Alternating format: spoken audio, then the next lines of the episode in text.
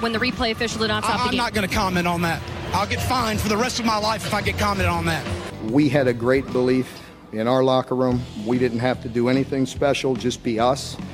I was so proud of this team. We had so much fun, it ought to be illegal. Coach Carousel talk, is that something you just ignore?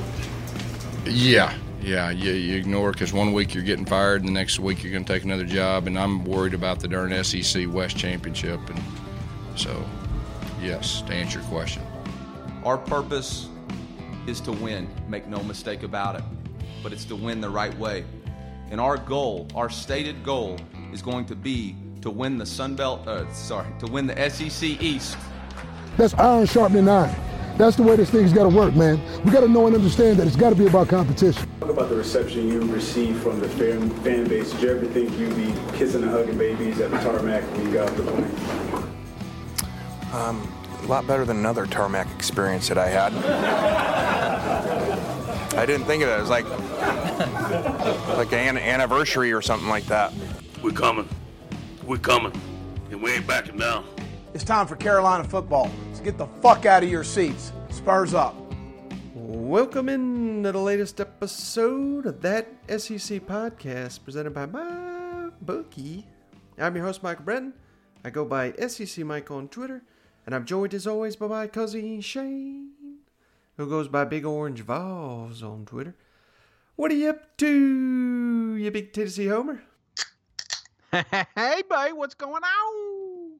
Woo, boy, had an exciting weekend. Got to actually watch the games with my favorite cousin, Cousin Shane, and Cousin Joe. That's right, man. Had the whole crew together there. It was fantastic. Watching a little foosball. Of course, we had a lull right there in the middle because they didn't flex that damn 3:30 game. So we had I lost more money in that little spot because I'm gambling on teams I don't know. And then uh, finally, we had some SEC action in the evening. It was fantastic. It's great hanging out uh, with both of you and uh, drinking some cold beers, watching football, gambling. I mean, you just can't go wrong with that, Mike. Yeah, and for I do want to I do want to ask you one thing, Mike. Yes, sir. Did Muschamp get fired yet? As of recording, we kind of held off a little bit here. We were waiting for that news. Not official just yet, but that could be coming at any moment. So if it happens, mm. this may be a live reaction show as well. But um, hey, you know, you mentioned the gambling there. I wanted to hit on this real quick because for all our, I know we've got a lot of Tennessee listeners. Cousin Shane deep on this stuff. and I didn't realize how bad it was until we're sitting here watching. There was a Notre Dame game on. I can't even remember who they were playing. You know, Boston I, College. There you go, Boston College. I wasn't really even paying attention because I don't care about that league of football. But cousin Shane's sitting here asking me, you know, what do you what do you think the odds would be if these teams are tied at half? And I was like, what kind of question is that? He's like, you think eight to one? Six to one. he's sitting here live betting all these games, and as soon as someone scores, he's cashing in. He's taking other bets. I mean, uh, he's ha- he was having a, a, heck of a time there just watching these games. So it was a it was a sight to behold. Dude, I'm telling you, if you're if you're caught uh, in, in a moment and you're watching games you don't care for, gamble on them because then all of a sudden you care about them. Uh, I did not care I didn't give a shit about Boston College and Notre Dame. I, I, I, mean, if I'm just walking in the room, those two are on. I'm I'm I'm on my phone. But you put a little money on it. Oh, he cared then. Pretty interesting. Even the Masters, man. I'm watching the Masters this morning because I got some money on some cats. But of course, I'm losing. That's that's the thing. But I'm due. I'm due, Mike. I am due. Everybody knows that. well, hey, the, uh, the reason everybody showed up here, we only got three games of action. Shane, you ready to uh, to break these games down? Yes, sir.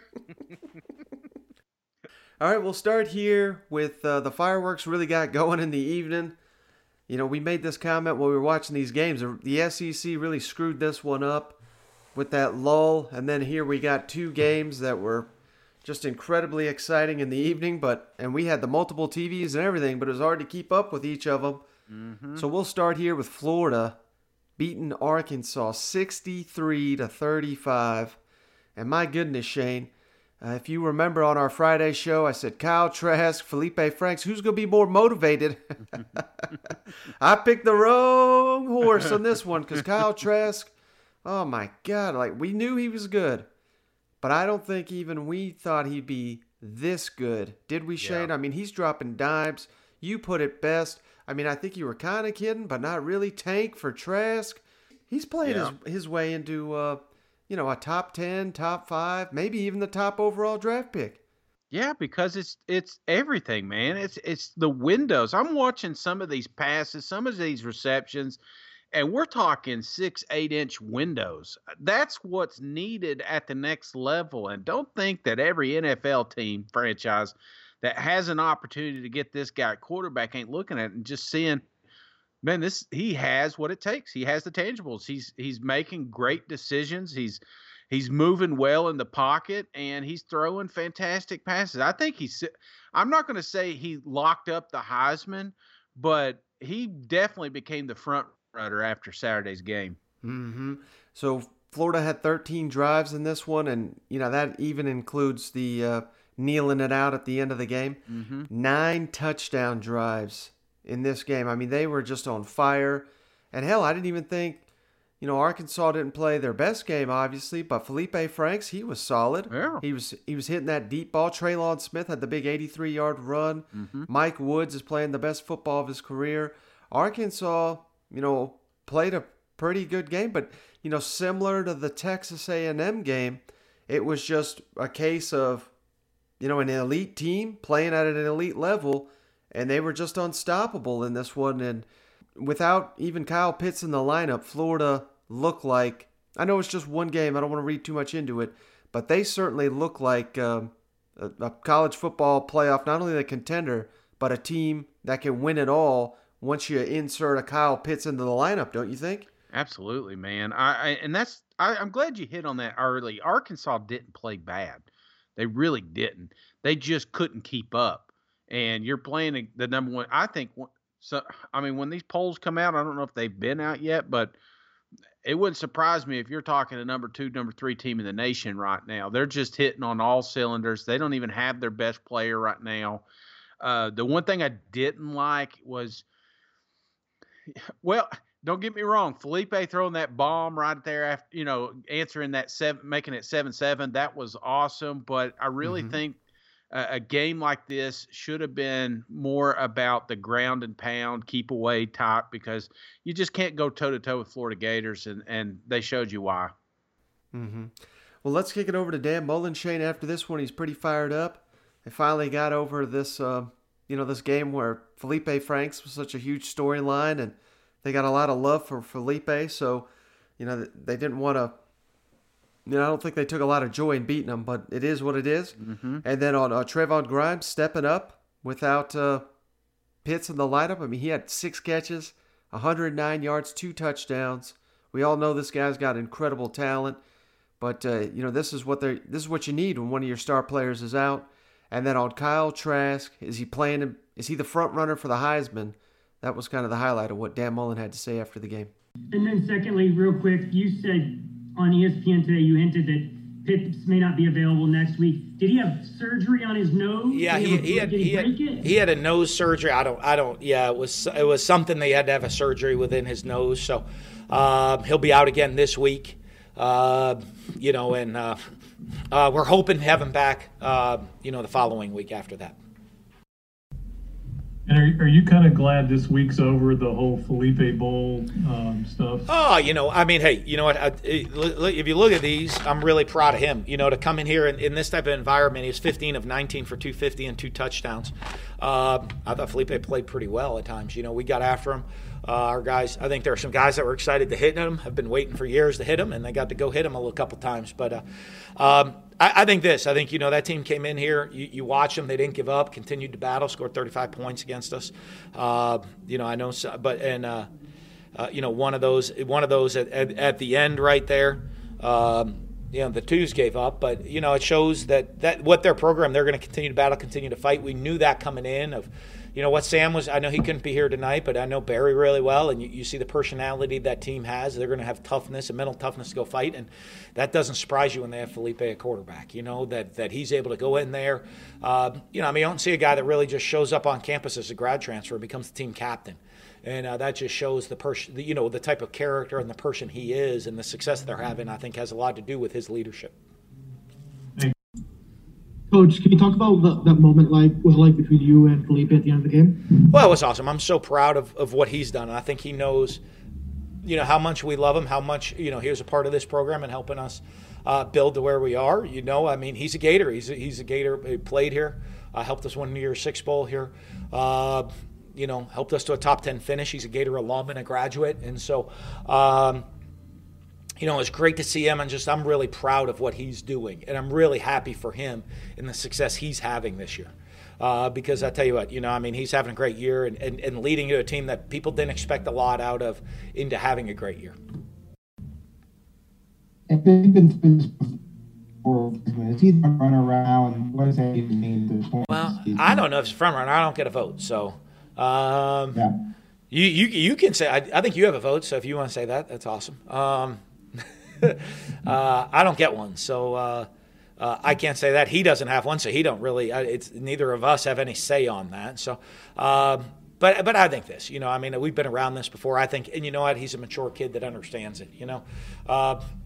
What he's got to do is prepare for Vanderbilt and get ready to have a great game next week. And um, you know, anything beyond that is is kind of a colossal waste of time right now. You know, right? I mean, if we'll, see if you if, you want to be involved in those, those awards, I think that the, the more success teams have sometimes, uh, the more individual awards come. And uh, you know, and so I think. Uh, you know, if we keep being successful as a team and keep making plays, he's going to have the opportunity to get individual awards, just like a Kyle Pitts or an, uh, an Evan McPherson. You know, a lot of times with the team success and guys do really well, uh, individual awards come along with those. Yeah, coach, that first flea flicker where Kyle sort of scooped up the bad lateral and kept his composure and completed the 43 yard pass. Can you sort of speak to his composure and his unflappability? Well, I didn't see that. I was watching the read downfield, so I didn't know he had to scoop it up. But that's a good job then by him. Uh, you know, I, I, think it is. I, but I also think in those situations, it shows kind of maybe his maturity, uh, his understanding of the offense, his understanding of timing of what's going on, uh, and knowing you have a flea flicker. I got a little bit of time. I know what routes guys are running. I know what time they're going to develop. So, you know, all of a sudden it, it comes back and I got to scoop it up. It slowed the timing down, but it's a slower timing play, so I don't have to panic at that situation. Uh, so he, um, I, I, thought he did an excellent job managing those that situation. If he if he did, uh, both uh, you know, in, in um, you know, I think we were able to run. We ran two flea flickers, and he did a good job on both of them. And then Trey Grimes tonight, two touchdowns. Uh, I think he was one of the leading receivers, um, especially on a night without Kyle Pitts. What can you just kind of say about what he brought? Well, it was it was great. I think you know coming into the game, you know, I mean they they how, how they did it. You knew you were down Kyle Pitts, but we were going to still run our offense. Uh, you know how they were playing us. Uh, to be honest with you, coming into the week, we thought, hey, you know how how they're gonna. We, we thought they could come out and play us in that that kind of softer zone that we could get to our outside receivers. You know, would be a little bit bigger factor than in some other games, and uh, you know, and they were. You know, you look at, at Grimes with two touchdowns, uh, Copeland with a touchdown, Shorter with a touchdown. You know, so you're kind of, uh, you know, KT didn't get one tonight, but they were kind of playing that zone and keeping everybody inside to take him away, and our outside guys went and made plays. All right, Shane. So I got to ask you the question that's probably on uh, every Gator's mind right now. Is Kyle Trask ahead of cousin Shane's Heisman ballot? Yeah, number I, that just sealed it for me. Uh, just like I said, it was it, it was just the whole package. He, he's not he's not a one hit wonder. He's not. You some of, you watch some of these players and, and they have good games, really good games, and, and then they have those. It's just he's never took the foot off the gas pedal. Kyle Trask is legit. So, and after this one, I've got him number one. Mm-hmm. Yeah, I do. I'm I'm right there with you. I think it's his to lose. Now he's obviously got to keep playing strong to to get it because mm-hmm. there's some stiff competition this year. It's not going to be a giveaway, but Um, you know, I haven't seen the number. I saw the numbers all last night. They kept flashing them all over, but he's got more touchdown passes after six games than any quarterback in SEC history, and of course, he's just playing an SEC schedule, so it's just that much more impressive. So he's got to be the Heisman front runner right now, and I, I think I'd probably put Mac Jones number two. Yeah. So I'm- he's right I'm there. Maybe and I, I think they, they even announced when they're going to give this thing away. I think it was in early January, if I'm not mistaken. But hell, maybe if these two show up in Atlanta, maybe it's a, a duel not only for the SEC championship, but a duel for the Heisman Trophy. Absolutely, man. And and, and I, I like it how it's you know some of these teams they've got one good receiver, and that's one thing everybody's going to say they could have said was, well, yeah, you got Pitts. Of course, you're going to be an awesome quarterback. Well, then when he's not in there, he throws to he throws a touchdown to five different receivers. So I, that just shows you just how di- diverse he is. All right, Shane. So let's kick it over to the other side. Let's go to uh, Barry Odom's comments. Who remember Sam Pittman? Not he was not uh, available to travel for this one. He was watching at home with Lucy the bulldog in his guest house there. So Barry Odom filled in as interim coach. He talked about uh, the matchup here in the loss to Florida. Do you think he turned it off like early? Because I did. I know you tried a lot of different things against that that offense. Uh, what do you just credit them for having answers, or did you guys help them at all? Yeah, I think number one, they're really good. Uh, you know, I don't want to take anything from them, but man, we look at this third downs. We you know, had a couple there early that you know the ball was tipped. They came up with a catch. We just couldn't get off the field on third down, and then you know we were dropping in the zone and and not bringing pressure. And uh, they're good up front, and we weren't able to hold up long enough in our zone coverage concepts. And then when we tried to go man, I mean, we got beat. And uh, you know there were times that you know, mixing and try to keeping it off balance, and we couldn't ever really get in front, you know, and couldn't couldn't find a way to get in front and get them in third and long. And then when we did on a couple third downs, they got off the field. So, um, you know, credit to them. We we've got you know an opportunity to continue to build what we're trying to do defensively, and we're going to get back to work as soon as we get home. Yeah, Barry. Now having game planned against them and seen him in person, what what were your impressions of Kyle Trask? And he's he's so impressive. And I, you know, I played against him a couple times now, and uh, I'm I'm super impressed with, you know, his his patience, his ability to to not only look, you know, off a receiver, but stay right where he's at, stay on target, and um, you know, he's got a terrific arm. I, I've never I've never questioned that, um, but just you can see how comfortable he is in this system. You know, the playmakers around him. Uh, he's a heck of a quarterback, and and uh, you know he's I, I would, would would suggest he's going to um, win a lot of games here moving forward. You, you touched on Felipe, but like I say, given all the attention and pressure, how how impressed you with how he played, and, and what about those deep passes to Woods on the touchdowns? What'd you think of those? Yeah, I think you look, and you know, I don't know uh, enough about critiquing quarterback play, you know, but but he has gotten so much better. The deep ball, it's something that he's worked so hard on, and we got receivers with speed, and he's been able, able to place it there. But but I want to take take the football side of it away. You know, the plays he made out on the field, take that away, and just think about him stepping into this environment like you're like you're talking about, Bob. You know, for um, you know, a 21 year old kid, 22, um, and and the history that he had here, and then you know when he ended up at, at Arkansas, really not knowing that we were going to play Florida during that time, so didn't have to really worry about. But when the schedule comes out, now you're faced with with everybody that you grew up with, so to speak, in the locker room. You know that takes some some tremendous mental toughness, and uh, so proud of the way he handled it. So well, and proud of the way he competed, and I'm so you know, I'm so happy he's our quarterback. Yeah, coach, I was wondering, uh, fourth and one there, I believe second quarter, you elected to go for it. It looked like Franks had Burks uh, deep, but he decided to go underneath, and their linebacker knocked it down. The decision to go for it there, and then the execution of the play. If you could comment on that.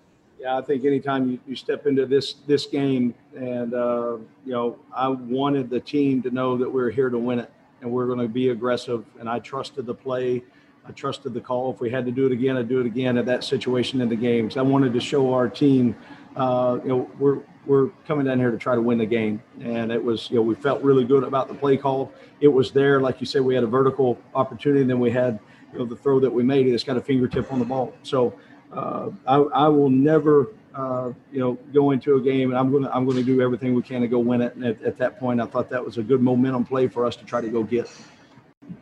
Larry, I, know you, you did some of your own coordinating at Mizzou and you were the head coach. Well, what was it like tonight? Uh, you know, doing wearing both hats, and did you Yeah. feel like it took away from your uh, play calling at all? you know, Sam uh, did such a great job this week on on even though he was away, he was he was present with with the technology that we have in Zoom and and all the different things. And he was such a great leader, and he he laid out and really kept everything off my plate this week. And this did, you know, he did the the things that he normally does throughout the week. He just wasn't in the office, and uh, so. You know, a, a, lot of praise and credit to Sam Pittman on the way that he structured it because of the staff you know, we didn't we didn't miss a beat in the offense or in the office of, of what we were trying to get done from a checklist, you know, from from start to finish on the week. You know, I, I'd be lying to say we, you know, I would, uh, you know, I think we all missed his presence, and uh, kids rally around him, going to play hard for him. They understand he's our leader, and uh, but he did such a great job even navigating through this this week on on still being present and making sure that we knew exactly what what uh, we needed to get done uh, you know, and defensive staff, you know, you know, I thought that, you know, pretty pretty status quo for us this week as we went into it.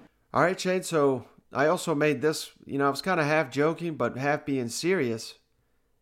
I think Sam Pittman, surely he had all the votes already for SEC Coach of the Year, but I think with this result, I mean, he locked it up because, like like we said, it's not that Arkansas played poorly, but just weren't a, you know, this was the uh, most lopsided result of the season, and and it just happened to be the one where Sam Pittman is not there. Now maybe it's also because they're probably playing the best team they've faced so far this year. Maybe Texas A&M. There's, I know there's an argument there. I'm not trying to start an argument there, but you know, outside of those two, they've been right in it with every other team they've played. So, you know, this is a tough one, and I don't want to say a humbling experience for Arkansas, but you got to be real worried that this thing doesn't snowball now that uh, you're in the second half. We got LSU coming up. We got Missouri. We got Alabama. I mean, there's no layups. We already know that. There's no layups in the SEC, but Arkansas's got to stay together, stay positive after a tough loss like this. Uh, How do you think they'll re- respond? Oh, I think I, I no question. I think they respond. That if they've shown us anything, Mike, is they're always ready to play anywhere. So, I think these next two games are very, very winnable. Um, obviously, that Alabama is going to be a tough matchup, but if you can get two out of the next three, then yeah, I think Arkansas is going to be extremely happy with that.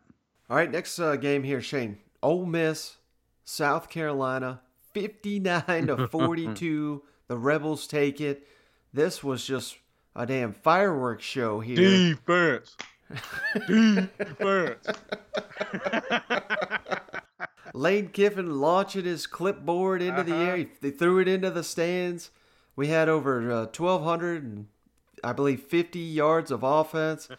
I mean, this this was a fun, fun game. Matt Corral, 513 yards, four touchdowns. Hell, Kevin Harris for South Carolina, 243 yards, five touchdowns. Elijah Moore, 13 catches, 225 yards. Shi Smith, 10 catches, 117.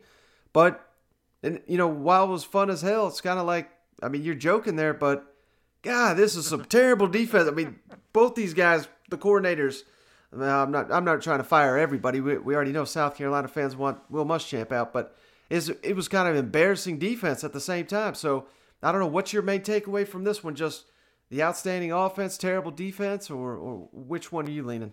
Uh, terrible defense, man. Because I, I, if you got, I going into this game, I knew South Carolina had an opportunity to win it if they would just run the ball, keep it away from Ole Miss's offense, and, and play tough fundamental defense. And they did half of it.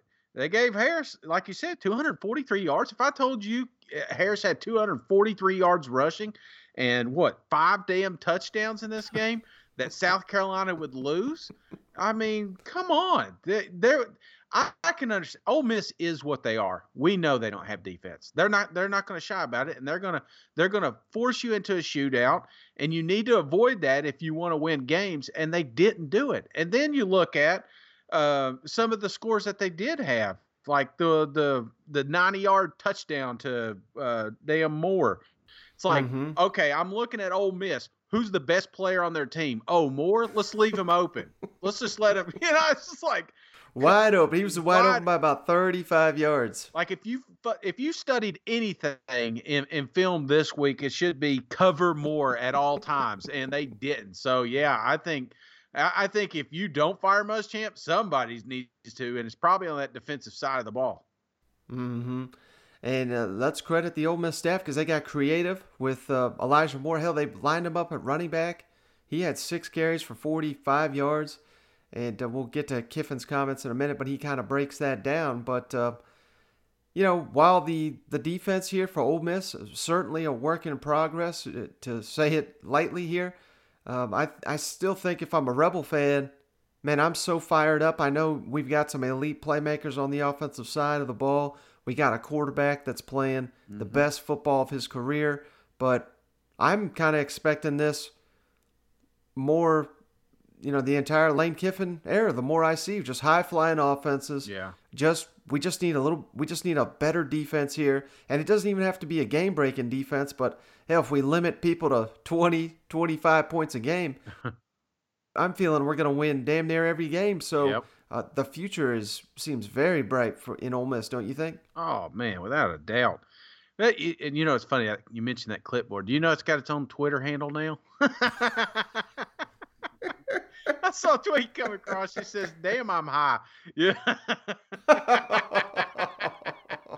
And Ole Miss, believe it or not, this is this is true. They're selling that clipboard right now. They're auctioning Are it off, they? and it just launched, and it's like already at a thousand dollars. So Oh, I love I it, guess they're man. they're probably going to use that money to pay Lane Kiffin's fines. That's awesome, man. So let's kick it over to Kiffin, uh, who talked about uh, there was that uh, basically won them the game. I, hell, they probably would have won anyway, but it was uh, fourth and eleven, very late in the red zone. They were up ten, could have kicked a field goal, but uh, they decided to go for it, and they left Elijah Moore wide open for a touchdown. Yep. On the 91 yard touchdown, and Lane Kiffin launching his clipboard into the air. What was the thought process there? And then uh, on his defense, getting that going. And of course, Elijah Moore, like I said, uh, why they line him up at uh, running back. Hey, Lane, that last touchdown where y'all ran three plays and then went for it on fourth down from the 25, it, it just looked like you felt like they could not stop you on one play.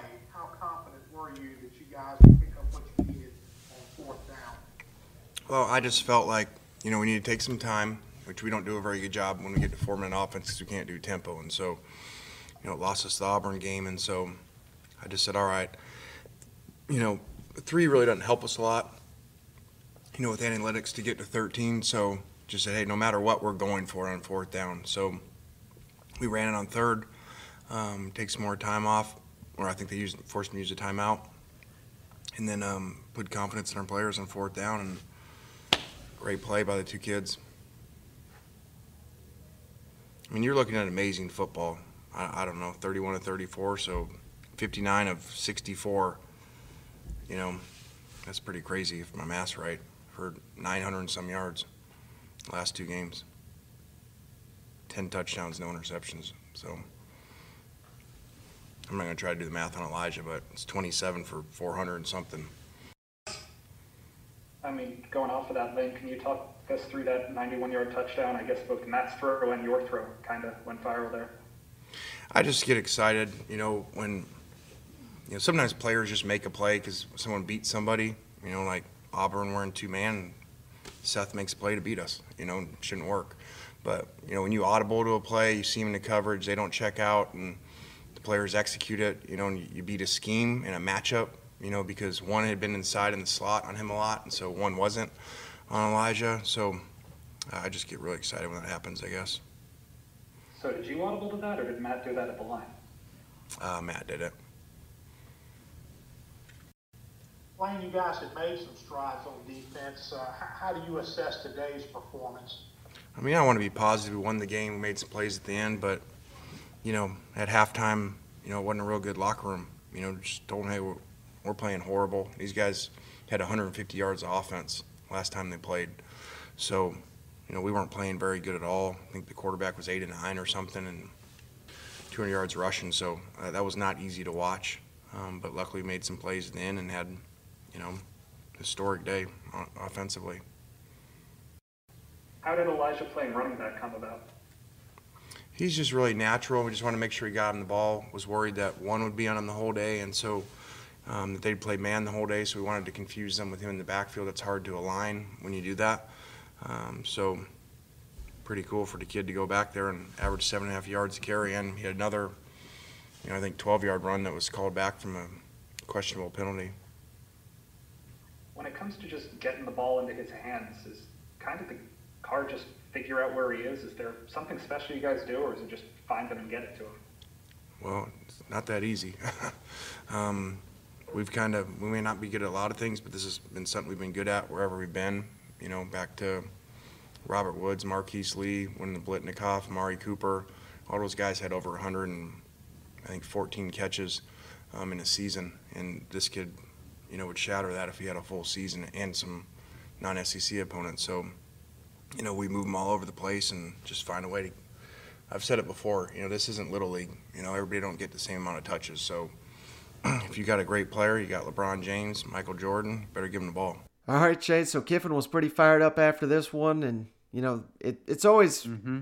you know, it's kind of obvious, I guess, but it's always a treat to me when these coaches win, to how happy and positive they are. Then we'll get to Muschamp here in a minute, but it's just like a complete 180 on the other coaches' press conference. but you could just hear it there from Kiffin, and and this is uh, after his wins is he just gives us some good stuff. You know what?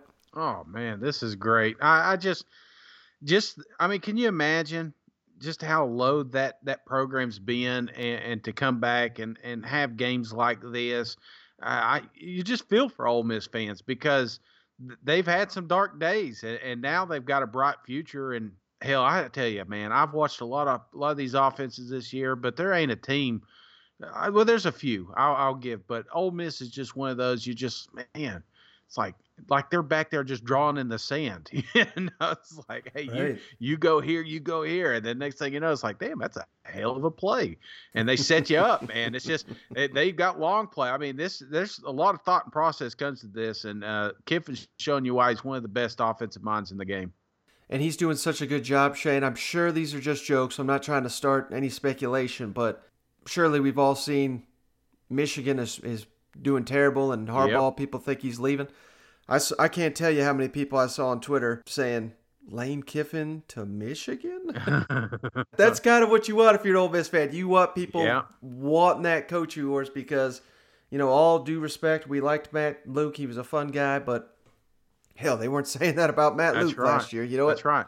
That's the thing, man. 40 this is the way it is. It's always been a 40 40 20 thing for me, Mike. 40% people want your coach. 40% want the coach fired and then 20% you're okay with. So each program falls in this category. So yes, I'd rather my coach be wanted than be in that section where I want to fire him. So yeah, Ole Miss is uh, on cloud nine, and and everything. I, I, you know, Kiffin did bounce after Tennessee after one year. I don't mm-hmm. think he mm-hmm. makes that mistake again. I, I think the fact that no. he he did that, and he's it's been an uphill battle ever since. I think he he needs to. He's got some roots. Now they may not be there for past three years or two years even, but I, I think you're fine. I think Kiffin's going to stick around for at least another season if not more. Yeah. Who knows? He he may stay down there if he gets this thing running. Uh, they got plenty of talent. They, if they become a recruiting hotbed, then he may never leave. I think leaving Tennessee dinged him for about ten years. You know what? Yeah, so yeah, I, I'm right there with you. All right, so you talk about that 40 40 20. Let's jump over to that other 40 shade because, oh my God, we weren't even kidding. We were literally waiting for Will Muschamp to get fired. They got That's reporters. Right. I don't know if you've seen this, Shane, but I'm not making this up. They got reporters outside the facility with cameras on his car. They're waiting for him to leave, you know, as as a fired coach. But yeah. of course, to my knowledge, he's not been fired yet or anything. And mm-hmm. if it's not happened yet, it's probably not going to happen this week. Ooh. Oh, there's more people tweeting, but it's probably coming. So, hey, this could be changing as we're talking here. But let's, you know, let's stick it to this game because again, I don't know what. I, not to say that's surprising because here it is, man. We talked about it. They given up 100 points the last two games. Now you can add another 159 points. And I saw people questioning, you know, no one's no one was really too happy with Colin Hill starting quarterback. And to be honest with you, Shane, I think that just has to do with the fact that he didn't play too well the last couple games and they lost the games. But Colin Hill threw one overthrew, one one bad overthrow and it was intercepted, but he didn't cost you the game. Yeah. I mean, hell, you scored 42 points on the road in the SEC. You should come out of there with a win. The issue remains to be this defense, and certainly there's a lot of guys banged up on South Carolina's defense, but hell, there's there's guys banged up all over the. Uh, ooh, here we go, Mike Uva, trusted guy here. Will Muschamp relieved of head coaching duties at South Carolina. Mike Bobo will be the interim. So it's done. Per Mike oh, Mike shit, Uva. It's there. Damn, boys, welcome behind the scenes. well, the defense probably just got better, so here we go. And now next game, you might want to bet that up one up now. Missouri, of course, it's a home game. I don't know. Maybe the team will play a little bit more inspired with, but I don't know. That that's uh, that'll be an interesting one. We'll get to the lines here in just a second, but yeah, here we go. Bruce Feldman also now reporting South Carolina has parted ways with, with Will Muschamp. So there you go. It is official. I think this is the first firing we've ever had on the show, but yeah, man, breaking news. Da-da-da, da-da-da. so that's obviously the story here. And uh, let me let me kick it over to you this way, Shane. I know, you know, obviously you're the Tennessee homer. You're not the the South Carolina homer. But if there was a name or two that you'd want to see South Carolina fans land, let me just ask you that. It, anyone come to mind? It could be anybody. Uh, South Carolina. Uh, well, obviously, you're hearing. A, I'm hearing a lot of talk about uh, old Liberty. yep, of course. that name's bouncing around. You... Oh, Hugh Freeze, huh? That's the guy. I, you know, man, I, I'm just, I just hate Hugh Freeze, but I'm sure that be that would be a, that'd be a great hire for for the football team, and that's that's what people care about. But uh, you know, I guess the one guy that uh, that I think would be very realistic that they could get is uh, Billy Napier, who's got Louisiana as a top five, top excuse Yeah. me, top twenty five team. He's uh, coached at uh, Clemson.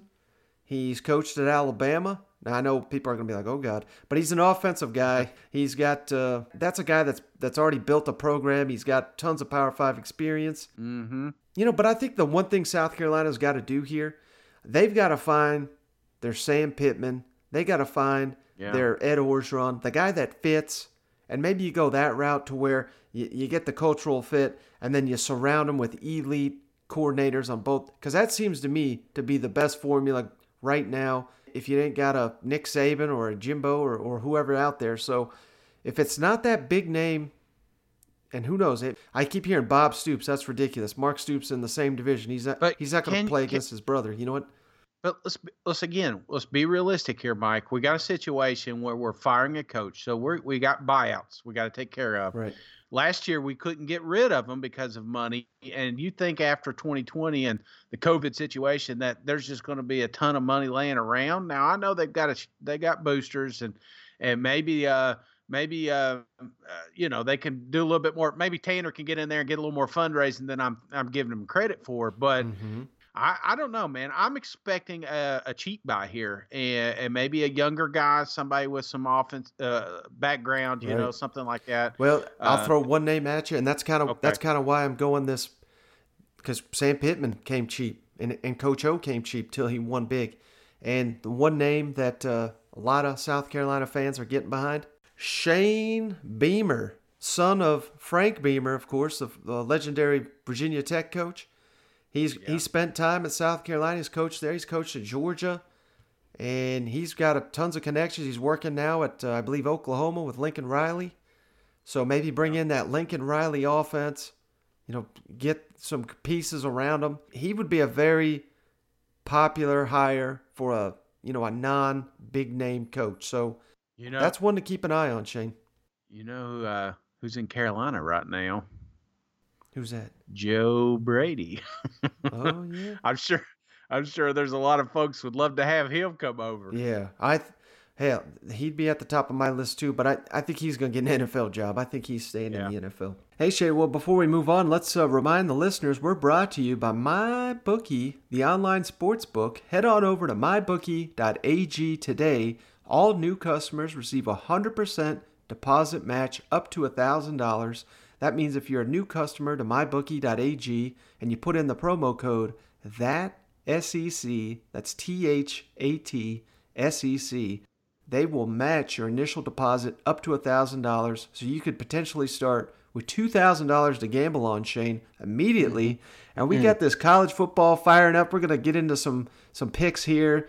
But man, I'm just fired up that college football is finally here. And the only thing that makes football better, in my opinion, is drinking some beer and betting all these games. So head on over to mybookie.ag. Once again, that promo code is that SEC over at mybookie.ag. Thousands of cross sports wagers, props, parlays, all that. Winning season begins today only at mybookie with that promo code that SEC. All right, last game to break down, Shane. That was pretty exciting. It was, it was great. To we'll have tons of South Carolina coach comment uh, talks here, I'm sure, in the weeks to come. But uh, Kentucky, Vanderbilt, they played one down to the wire here on Saturday morning. Kentucky wins it 38 35. A very emotional game, as you'd expect, with uh, the tribute to Coach Schlarman there to Kentucky. If you missed it, came out and they were missing a lineman, and they did that for their coach. Yeah. And credit to Coach Mason for declining the penalty, but uh, that was a nice tribute. And the team came out, man. They played inspired football early. They got it going on the ground, something we've been dying to see Kentucky do. And hell, even Terry Wilson. I mean, this is the best Terry Wilson I've seen in ages. So Yeah. maybe he just needed some time off here, Shane. He finished 13 of 15, 110, and two touchdowns. And um, he had 83 rushing and, and a big rushing touchdown. And, you know, that really sparked Kentucky. And they needed all those points because hell, Vanderbilt, once again, they keep, uh, they're like a second half team. they dig themselves in a hole, they fight hard. And, you know, credit Coach Mason and this young team for not giving up. How many times you know, there's there can't be anyone out there, Shane, that that gives Vanderbilt and Coach Mason as much airtime as we do, but we still underplay them. So imagine what everyone else is saying about them, and imagine you know they hear that, yet they continue to show up, they continue to fight. They got young players all over the damn roster. Keyon Brooks, he got hurt in this one, status unknown, but that's could be devastating. He had another 100, 121 yard day. Yeah. Ken Seals looked great, 225 yards passing, two touchdowns. And then they bring in the other freshman quarterback. He scored a pair of touchdowns in the red zone. So Vanderbilt's got some nice pieces here to build around. Of course, it remains to be seen if Coach Mason and company will be the ones coaching them up. But, uh, you know, I, I just want to give them some credit for, for continuing to fight. But today, you know, it belonged to Kentucky, man. They they put it on the ground. They they basically had their way with Vanderbilt's defense. You want to, mm-hmm. if I'm going to praise Vanderbilt's offense, I got to their their defense is just garbage. Oh, And, yeah. and and that's what Coach Mason's supposed to be there for. So credit Kentucky for coming out and taking care of business. And yeah, they they lost the second half, but they won the damn game, and that's all that really matters. Yeah, and a little frustrating, Mike, because this was my first bad bet of the day, and Kentucky had it, it felt like at times had the ability to just run all over Vanderbilt, and they wanted to get cute at times, and I think that that bit them in the ass. Um, I will say this, man, uh, Chris Rodriguez, absolute Mhm. absolute beast. I mean, I just I love these tops backs, just these big bodied backs that run down the hill and when they get going, got that open speed. He had a fantastic game, 150 yards, 149 yards rushing, impressive. But I, I do want to give a little credit with Vandy because this is two weeks in a row, uh, two weeks in a row that they have they've kind of clawed themselves back into the game. They got a whole bunch of little scrappers over there. They're young. Uh, Vanderbilt, I, I'm telling you, I, I think Coach Mason's the next one out, and whoever inherits this program, they've got some pieces. They got Seals, I think, is going to be really good. Um, you know, you're starting to see some of these other receivers around him step up, so he's not having to do it all by himself. The law firm, you know, I hate that he got hurt, but looking still uh, looking the part. So Vanderbilt's got a bright future. It's just putting it all together, and unfortunately, uh, it's been a tough run so far, sitting there at zero and six. Mm-hmm. Well, let's kick it over to uh, Mark Stoops after this one, and of course, you know the cop topic of uh, conversation was Coach Schlarman and uh, just you know playing in his honor, and uh, Terry Wilson and his big performance in his uh, bounce back game after coming off the injury. Hey, Mark, can you just walk us through the, the tribute on the opening play, how you all came up with that, and, and just kind of how that developed? Um, yeah, I'm really not sure. Uh, Mitch is in here and Mark Hill um, and Dan Breswood. So the guys just came up with it and mentioned it to me early in the week and, and or, or you know, throughout this week. And um, I thought it was a great idea. And, um, and the, the, the O line have been trading off 65 and Landon was wearing it today. So, um, you know, somebody in the staff here came up with the idea. And of course we all uh, thought it was a great idea. And, and, you know, I, I have a great respect for, for Derek Mason and, and, uh, and uh, you know I should have said that in my opening statement. Um, you know the respect I have for him and the way he coaches as well. But he immediately said, "Oh, coach, I'm, I'm I'll decline that." You know, and uh, he didn't have to. Uh, but I also want to compliment him on his team. You know, he had quite a few opt outs. He's got guys hurt. He's down very low. Uh, would be very easy for them to say they're under the threshold and not play. And they continue to coach very well and scrap and play. And you have to compliment Derek for that and, and his staff because that team plays hard and we knew they would. Um, but anyway, getting back to the question, I thought it was a good idea by somebody in our staff. I'm not sure who could get credit for that. Um, I certainly was on board with it right away, and it was great to honor him that way. Terry was very efficient today, and, and, especially hitting those, uh, you know, those touchdowns to across the middle there to, to the tight ends. Well, one of them was across the middle. I think one of them was maybe in the corner. But those guys, just how important was it to get those guys involved and Terry comfortable, you know, going back out there after being off a few weeks? I thought it was very important just in general offensively. I felt like we were very efficient today throwing the ball, and I felt like we could have been even more efficient. Again, I, I put that on on on the defense. You know, I feel like you know if we didn't let them possess the ball the entire second half, you know, we could have got a lot more opportunities and and uh, and you know kept on throwing it around a little bit, and we're very efficient in keeping people off balance, and we're going to need that moving forward. Mark, it almost looked like, at least to me, watching Terry, that was like the 2018 Terry making the decisions he did, showing the speed he did. Is that a fair observation, or I, I, agree with you. I felt like this was the Terry that, that, you know, I expect him to play each and every week. Again, I think that has a lot to do with the people around him and the coaching and putting him in a position to be successful. But yes, I thought he played it very well.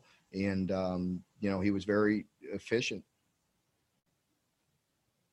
And, and, and let me say, I'm proud of him in the way he responded um, because, you know, that, that position is different let, let's just be honest, it is. There's so much scrutiny, there's so much pressure on that position, and you have to play well at that position to be successful.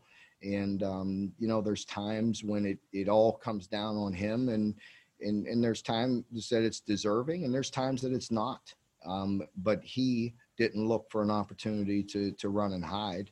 Um, you know, he took that criticism, he took the coaching, um, and he got better. And I really respect the way he responded and the way he came back and played.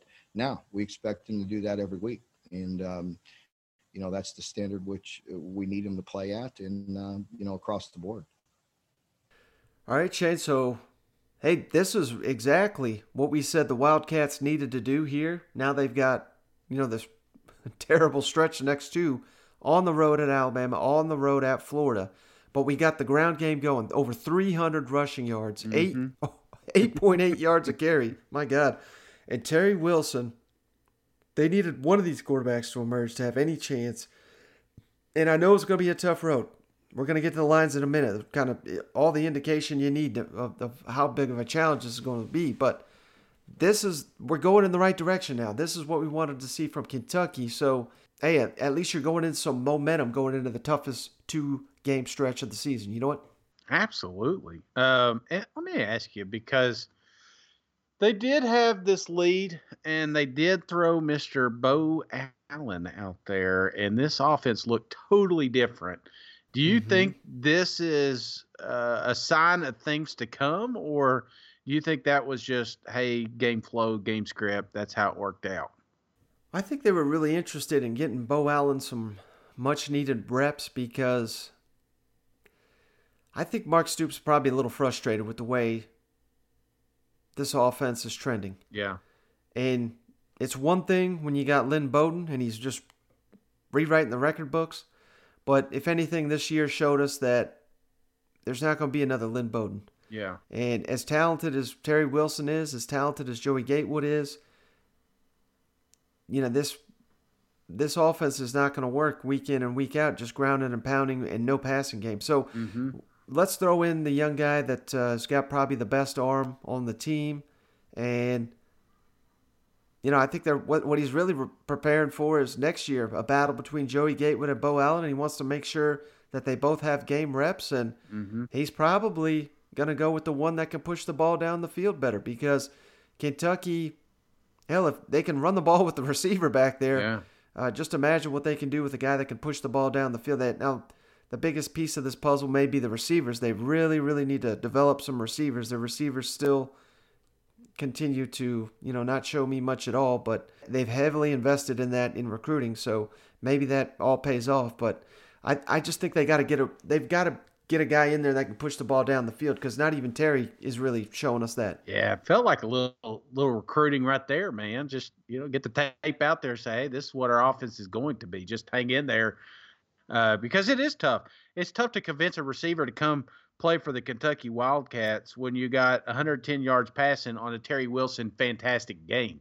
To to say that Terry had an an awesome game, yet we only got 110 air yards. That's that's tough to convince these kids to come there and play because if you don't have that film, you're not going to have that opportunity to go to the next level, and that's what these recruits want. Mm-hmm. All right, final coach to get to real quick, Shane. Uh, coach Mason who talked about uh, all the promising talent Vanderbilt has on offense, on uh, you know his players refusing to give up, and he kind of goes into detail here on why they switched the quarterbacks up near the goal line in this game.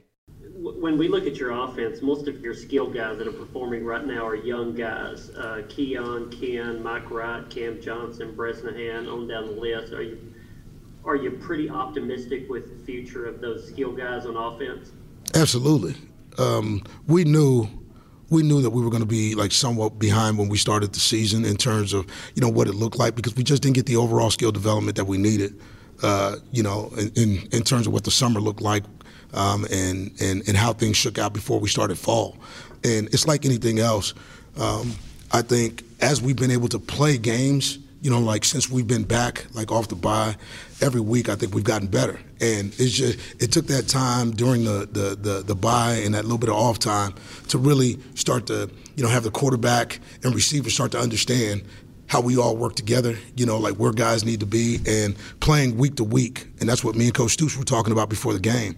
You know, like he was worried about coming off a bye because what you're trying to create is like some synergy, some energy, okay, and the idea of just continuity. And so I think you know, as we've been able to play, and that's why it's important to play every week. You know, we're going to continue to see these guys get better, and what we got to do, you know, all the way around is is is make sure that we can take it from week to week and make the necessary changes to put ourselves in position to get a win. Derek, the way this team finished, to, to drive down the field there at the end, that give you uh, uh, optimism as well that, I mean, let's face it, when you're gone winless in a season, it can be easy for guys to start tuning out a coaching staff. That doesn't seem to be the case for you. No, man, that, that's that's not the case. That's not going to be the case. You know, we, we we decided a long time ago, man, that we were going to make the journey. We were going to make the journey together. And so with that, I mean, I I tell them when things don't go, uh, you know, like our way, I'll take all the blame. I'm the head coach. That's that's that's my job. When when they play well, I'll give them all the credit. And you know, I our kids are really, you know, working hard. We're close, and I'll continue to tell them we got to be able to go through this to get to it. They're they're not going to back down. Uh, they're going to fight for everything that's out there, um, and we just want to be a little more consistent and make sure, man, that we're not waiting to the end of ball games, okay, to play the type of ball that we want to play. We want to play that, you know, for 60 minutes, four quarters. Hey, Derek, a question about the decision to go with Wright down by the goal line a couple of times. Uh, how did that come about, and how much was it kind of uh, prompted by you know ball security, given some of the situations last week? It's about competition. Uh, it's about you know making sure that we can utilize every offensive weapon that we have, and you know, man, Mike Wright can run the ball, he can throw the ball. Um, I think at the end of the day, like I said, the, both these guys always root for one another, but I think down there. Uh, you know, like when you're trying to, you know, man, punch it in, uh, like it helps at times to be able to have, you know, like a guy, you know, like where they got to play 11 man football. And if you don't play 11 man football, just like you saw that, you know, it can get hard to cover like Terry Wilson, it can get hard like down there, man, if you don't cover Mike Wright. I mean, that's that's sort of tit for tat. That's sort of way the game could be played. And all I know was was like for us when you look at our red zone efficiency today, it's it, it was as good as it's been this year. So, you know, if that's what it takes when we get down there, you know, that's what we'll do. We want to score touchdowns. That's what we need. All right, Shane. So I mean, this is kind of why I was crediting Coach Mason because hell, they've had a couple 41 to 7 losses in a row and then they rebound with two of the best games, particularly two of the strong second halves we've seen from Vanderbilt this season. And we got opt out. Hell, remember last week we got opt outs and transfers in the middle of the damn week. We got COVID issues all year long. I mean, this is just like the playbook for a damn disaster. Yeah. Yet Vanderbilt it seems like they're getting better each week. Hmm. so I, I know it's a, it seems it probably is like incredibly stupid to someone to say, well, how can Vanderbilt be getting well coached? But I think Vanderbilt and Coach Mason is actually doing, at least on the offensive side of the ball, I think they're doing a you know a pretty good job. Oh yeah, man. But I did see a stat come out today, and it was saying it was their worst start since 1998, and that's not fair. I mean, because it is all SEC teams, and mm-hmm. but uh, I don't care, man. 0 and six, and you've been down there that long. I know they're getting a little bit better, but it's still unacceptable. We we shouldn't. We should we should have a couple of games under our belt, but that's why I, I, I think that seat's warming up. But but it, it I think it helps. And I, this is his ultimate spin zone here, Mike. I think it helps the next guy that comes in and says, "Hey," because now he's he's taking a, a little peek in the cupboards and he, you know, hey, I can make something with this. So, um, mm-hmm. yeah, I, I Vanderbilt, the year's just it's over, but it's good to see some of these, like I said, young kids scrapping, doing everything they can. They're they're fighting like hell, man, to get that victory. So who knows? It could be it could be a Tennessee program. It could be who else they got on their on their schedule right now. For Vanderbilt? Yeah. Uh, they got Florida. no. Tennessee. Yeah. Georgia. Missouri. All right, man. Mizzou, Tennessee. I mean, they've played Florida tough before, but yeah, that's true. I, I, don't know. That that seems like a different Florida. different Florida coming up. So, but that that's the heart you want. You, at least there's not give up like we saw last year. Hmm. All right. Hey, last thing, Shane, before we get off here, a little bit shorter of a pod here, but uh, really wanted to get you guys out on this one get well we didn't do guess the opening lines. I was driving back from uh, east tennessee but we got all these lines shane so i'm going to throw them at you. Wanted to get your thoughts on it and I'll, I'll give you a little help on this one. There's some massive massive lines in the sec this week so uh, first one up shane florida at vanderbilt. What do you guess for that one? Florida at vanderbilt florida minus 24 it opened at florida minus 31 how about this one? LSU at Arkansas. Battle for the boot. Uh, this one's not fair because I, th- I think I saw this one early. Minus oh, three Arkansas. You nailed it, Shane. You nailed it. and what's funny is uh, it opened last year. I, I think it was a 42 point spread in favor of LSU. And if hell, if that doesn't, I keep finding stats to give Sam Pittman Coach of the Year, but yeah, let's give it to them just based on that one. Just you know, think what? about that. Think about where we're at right now. If I would have told you November, you know what? I don't know what day that's going to be, like twenty first or something like that. That Arkansas will be favored to win that game going against LSU. You'd called me nuts, wouldn't you? Absolutely. yeah. Jeez, that's awesome. All right, how about this one, Shane? Ole Miss at Texas A&M. Ole Miss at Texas. Man, that's going to be a hell of a game. I'm going to go Texas A&M minus 13. Ooh, you almost nailed it, Shane. Texas A&M minus 12. Mm, okay. All right, next game on Will Muschamp just released a statement, Shane. You want me to read it real quick? Yes. All right, breaking news here, Shane. It's confirmed. South Carolina, we already we already covered it, but they've officially announced it. Will Muschamp out. Statement from Will Muschamp. After thorough assessment of our football program, we have decided to make a change. Oh shit! Wait, this is Tanner's. But anyway, make a change. I appreciate all that Will Muschamp has done from our for our program and wish him and his family the best moving forward. I believe our program will be well served by Coach Bobo as the interim coach as we search for a new leader for the Gamecock football. So it's not going to be Bobo. mm. Uh, okay, so when did he? Who put this out? Because I'm not seeing that Uh, on. I'm sorry. This is uh, Ray Tanner, the South Carolina AD. Sorry, I messed that it's, exciting evening, isn't it, Mike? I know, I know. Next one here Kentucky at Alabama, Shane. Kentucky at Alabama. I'm going to go Alabama minus 21. Alabama minus 30. Damn. no respect for the big Blue nation. How about this? Uh, I'm, I'm very interested in what you'll guess on this one. Tennessee at Auburn. Uh, Auburn minus 42. minus, I know, just kidding. I'm going to go Auburn minus 11. Ooh, almost nailed it. It's Auburn minus 10. Oh, okay. All right. I think you can live with that, right? Yeah, I'm to go ahead and put some money on that. Mississippi State at Georgia. um, I'm to go Georgia minus, jeez, uh, 22. Ooh, you're almost nailed it. 24. Nice. Then last but not least here, Missouri at South Carolina without Muschamp.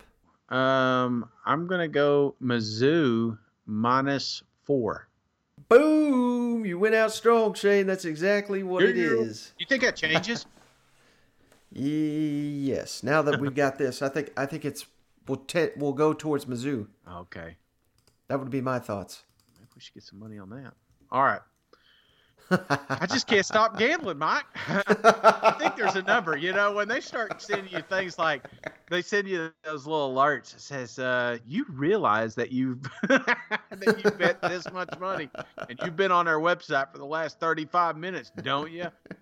Damn, how do I turn this off? Well, thankfully you weren't gambling during this pod, so you got a little bit of a break from uh, the, Well, the gambling app there. gambling, buddy. I'm watching the the NFL game here on TV. Oh, gotcha, gotcha.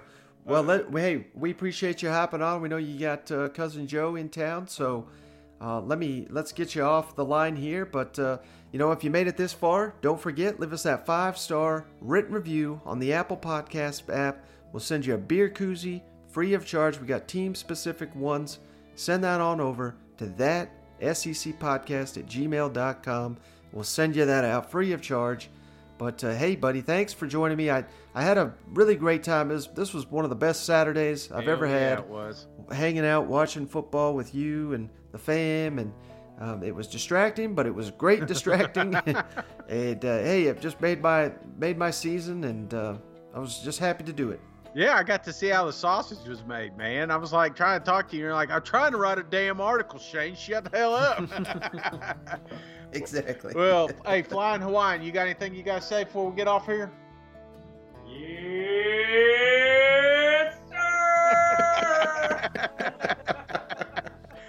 Oh, All right. Oh, man. Well, thanks for joining me. Thanks everybody for tuning up. Tu- thanks. thanks for joining me. Thanks everybody for tuning in. We'll catch you on the next one. All right, see you guys. Go ball.